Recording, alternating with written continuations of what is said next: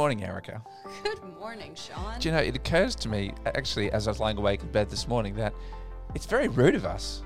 We start every show saying hello to each other, and we don't even say hello to the listeners. we should start that right now. Okay, Go. take two. Okay. Hello, listeners. And good morning, Sean. Hang on, What? you got to say hello to the listeners too. Oh, I thought you did that for both of us. Oh, okay. On behalf of both of us, good morning, rising listeners. Do you know, we have been doing this now for, is this episode 17? It is. We don't do this for ourselves, we do this for you, listeners. So it's lovely that you can uh, spend this time and be with us as we unpack some of these things. And it also occurred to me that we sit down and talk about some of the things that are resonating for us and some of the things that we're observing in the world around us, but we're actually doing this to be useful. So I feel like we should start by inviting people to share their thoughts and ideas. And we have an email address, and we've mentioned it once, and that was a long time ago. So I should mention it again that we do have an email address, and it is rising.listeners. That's you at gmail.com. I should do that more clearly because that sounds like a very long email address. Rising.listeners at gmail.com. And we've set that up, and that comes to both of us. And we would love to hear your thoughts and ideas, or your queries, or questions, or struggles. And if we can help shed some light on anything, or even pull it apart further, we'd love to do that because ultimately we're doing this to help each other as we make it through this pandemic. We went through a number of different titles. Some of them were quite distressing for me. And we ended on Help, Please, because we are seeing a really interesting array of behavior, aren't we? Yeah, I think that as we've discussed, there's been an evolution, um, I think, from the start of the pandemic. And then there was a bit of panic. And then people pulled together, and there was a, a much more cohesive group mentality, and we're going to get each other through this. Mm. And then we talked about compassion fatigue mm. and how we're running a marathon, not a mm. race. Not a Um, Not a short race, thank you, not a sprint. That we needed to really be in it for the long haul, and it's exhausting. And the rest of the world hasn't stopped. Right. And overnight, this terrible tragedy in Beirut. and you think, you know, as if dealing with all the issues that the pandemic's brought up for us, the rest of the life just continues to be thrown at us, and we have to process the normal stuff that would normally tax us on top of all the stuff, all the, the emotional gumph that's going on inside of us because of this ongoing pandemic. It just doesn't let up.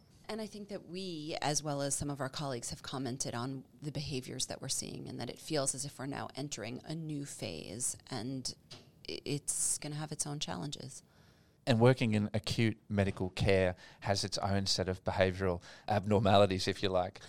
The thing that's really struck me lately is listening to young nurses, and I uh, th- this one story always comes to mind is sitting in this room talking to some young nurses just starting out their careers, and one of them looking at me with her eyes wide, and she said, "Sean, I'm really scared." I said, Why are you scared of going into that ward and working there? She said, Nurses eat their young, Sean. Haven't you heard that? I'm like, What? Nurses eat their young? And just in preparation for this, I, I told you doing a, an, an image search on the internet, eat their young, thinking it'll put up some, you know, polar bear or some some weird African you know, jungle creature. And it was all pictures of nurses. I'm like, What? This is a thing? It's like commonly accepted that nurses eat their young? That's absolutely crazy. And certainly we work with some wonderful nurses who don't do this, but it's part of the culture of the medical world where it's common practice that experienced practitioners take out their frustrations and victimize young, inexperienced practitioners. And it certainly isn't just within nursing. I mean, I think the whole medical profession is guilty and culpable.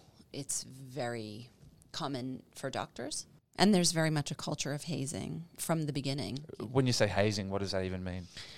If I had to suffer those same indignities, then I'm going to subject, you know, these new whippersnappers the same thing. Do American people say whippersnappers? No. I was going to say that didn't No. sound natural. Why do we do that to each other? Well, I guess we just do, don't we? And and you wonder what is it about a medical setting that makes this such a common practice that it feels like it's the cultural norm in a lot of situations. You know, I think bad behavior goes unchecked a lot in medicine. And I don't, I don't know. That's not to say it's okay because it clearly is not okay, Mm. but it does. And I don't know if it's because of the hierarchy or I don't know why. Obviously, in many situations, it can be quite a stressful environment where what you're dealing with is not constant. You have the, the patient's needs and situation can fluctuate and change quite quickly. And perhaps it's often that people are feeling right on the edge of their comfort zone or mm. maybe outside of their comfort zone as they continually work in this changing situation. And perhaps in those situations where you can't control the main thing, you compensate by controlling the little things around you. I was fascinated in my first job as a psychologist. The manager who oversaw the, the spinal rehab unit that I worked in, her husband died. And obviously, she had no control over watching her husband's demise and death, but she became the hardest person to work for through that time because as she lost control of that big hmm. thing, she started exerting control over every tiny little thing hmm. in the unit. And we could not say boo, we could not step left without having it be shaped and controlled by her. And we really, really struggled. And that really opened my eyes to wow. When we lose control of the big things, we really do compensate by controlling small things. And maybe we control the people under us because that's something we can do. And we can feel some sense of agency when we do that, as messed up as that seems. Did understanding what was going on in the other aspects of her life give you a bit more compassion, or did it enable you to give her some more latitude in her behavior? I ask the question because I think it's so valuable to look for the explanation behind the behavior. Mm. And I'm wondering if, It did, but it still drove us crazy. sure. Like it was still very, very hard work, but we hoped it would be a phase that she would go through and come out the other side, which inevitably it was, but never quite recovered to what it was before that time for her. But as I've been reflecting on this, I think of other areas where people operate outside of a, a safe space. And you and I are both fans of Simon Sinek, who's a wonderful author who writes a lot about the marine culture, and not as in underwater, but as in the US Marines. And he talks about they have this very hierarchical structure as well. And they often spend most of their time when they're out in the field in high stress, dangerous situations. But they have this culture that always looks after the little guy. And my favorite book of his is Leaders Eat Last, talking through the concept that when the Marines go into the mess hall, the commander will make sure that all of his men have got a meal in front of them eating before he will get his meal and start to eat, saying, Why can't the rest of the world uh, model their culture on something like this, where the powerful use their power to look after and uphold the young and the inexperienced, so that no matter what's going down, anyone within that group knows that everyone else has got their back. And that's the culture that they've built. But somehow in the medical world, we don't have that same level of care for the young, We don't. for the and that- inexperienced. That really would turn the hierarchy on its head. I mean, it would be amazing, Mm. but it would turn it entirely upside down. And there's this paradox almost that we're so focused on the needs of the individual, namely ourselves, that we forget the needs of the group.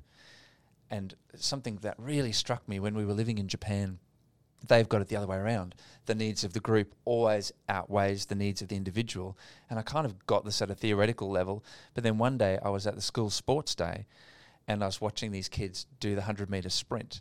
And this one kid was just so much faster than all the other kids. And he was bolting on ahead. And he was, you know, I don't know, 10, 15 meters ahead of all the other competition. And as he got close to the finish line, he realized that he was seriously whooping everyone else. And he looked behind him and he saw them and he slowed right down and he waited for his friends to catch up with him. And then he sped up again, and three or four of them ran over the finish line together, big grins on their faces. And I was on the sideline screaming, Gambare! which is Japanese for, you can do it! As in, why are you slowing down? Because I had no idea. Because here I am with my Western mentality of the individual rights, you know, trump the group mm. rights. And he has a right to win because he's faster. But in his mind, he didn't want to win. He wanted to go over the finish line with his friends and uphold the group. Mm.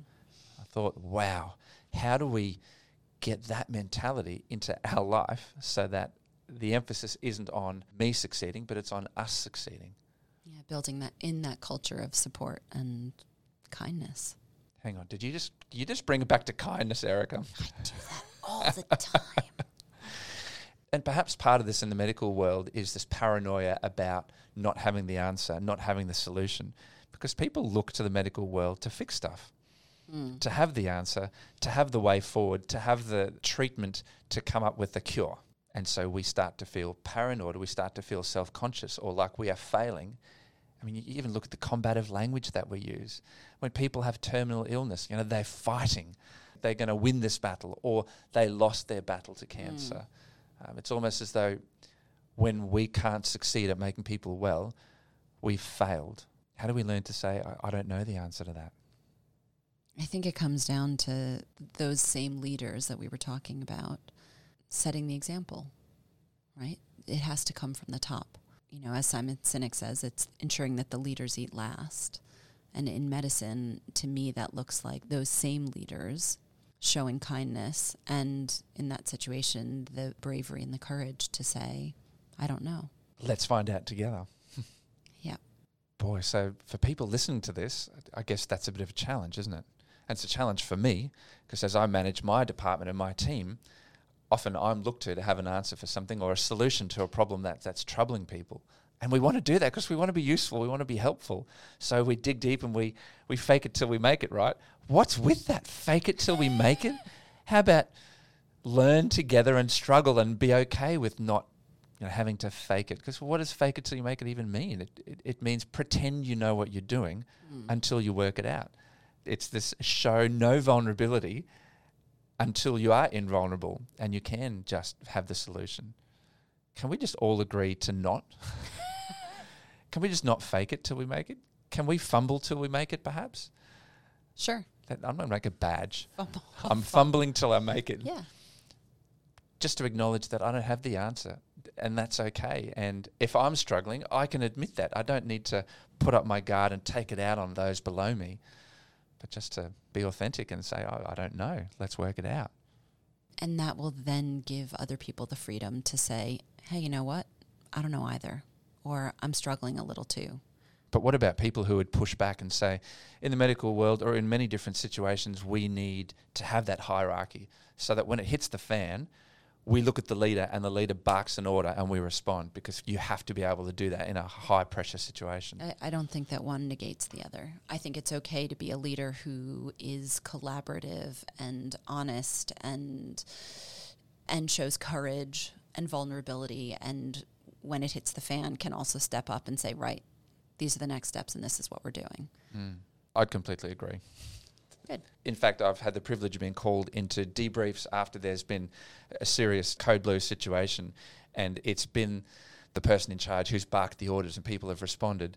And in the debrief, people have said, I felt so impotent. I didn't know what to do, and I felt like I wasn't doing everything that you asked. And, and the medical leader of that situation was able to say, no, you did exactly what you needed to do. And it's because you all did the things that you did that we were able to save that life. And this was a beautifully kind, inclusive, transparent, authentic person who, who led beside rather than from above. But as you say, in that situation, was able to step into that leader. Is it autocratic? Is it Mm. yeah that, that autocratic leadership style that you need at some points to get through, but it doesn't have to become the status quo. So what are we leaving with? It's a great question, Erica. How do we do this? Is it being okay to model that behavior? Is it being okay to ask for help? Is it being okay with, with saying I'm not bulletproof and I don't have the answer and we can work it out together? I guess there are two sides to it, right? It's that we should all try to step into the space of vulnerability and saying, I don't know. Mm. And then the flip side is we should also be those people who ask for help when we need it. Mm. And we should also be the people that don't turn a blind eye to that behavior when we see it and call people on it. I think that's important that we, what is it saying? The behavior that I tolerate. It's the standard that I walk past is the standard that I accept. Yeah, absolutely. So perhaps not to walk past that behavior which we don't agree with, but to, to call it out and say, that looks hard. Let's work on this together mm. rather than eating that poor young person. Boy, well, that's not an easy little challenge. I don't know, Erica. See, I'm practicing. Thanks for the challenge. Good luck, folk, as we yeah, tackle the difficulties that we're going to face today and tomorrow and the next day. And and do that with a bit of humility and a bit of yeah transparency and authenticity. We're in it together.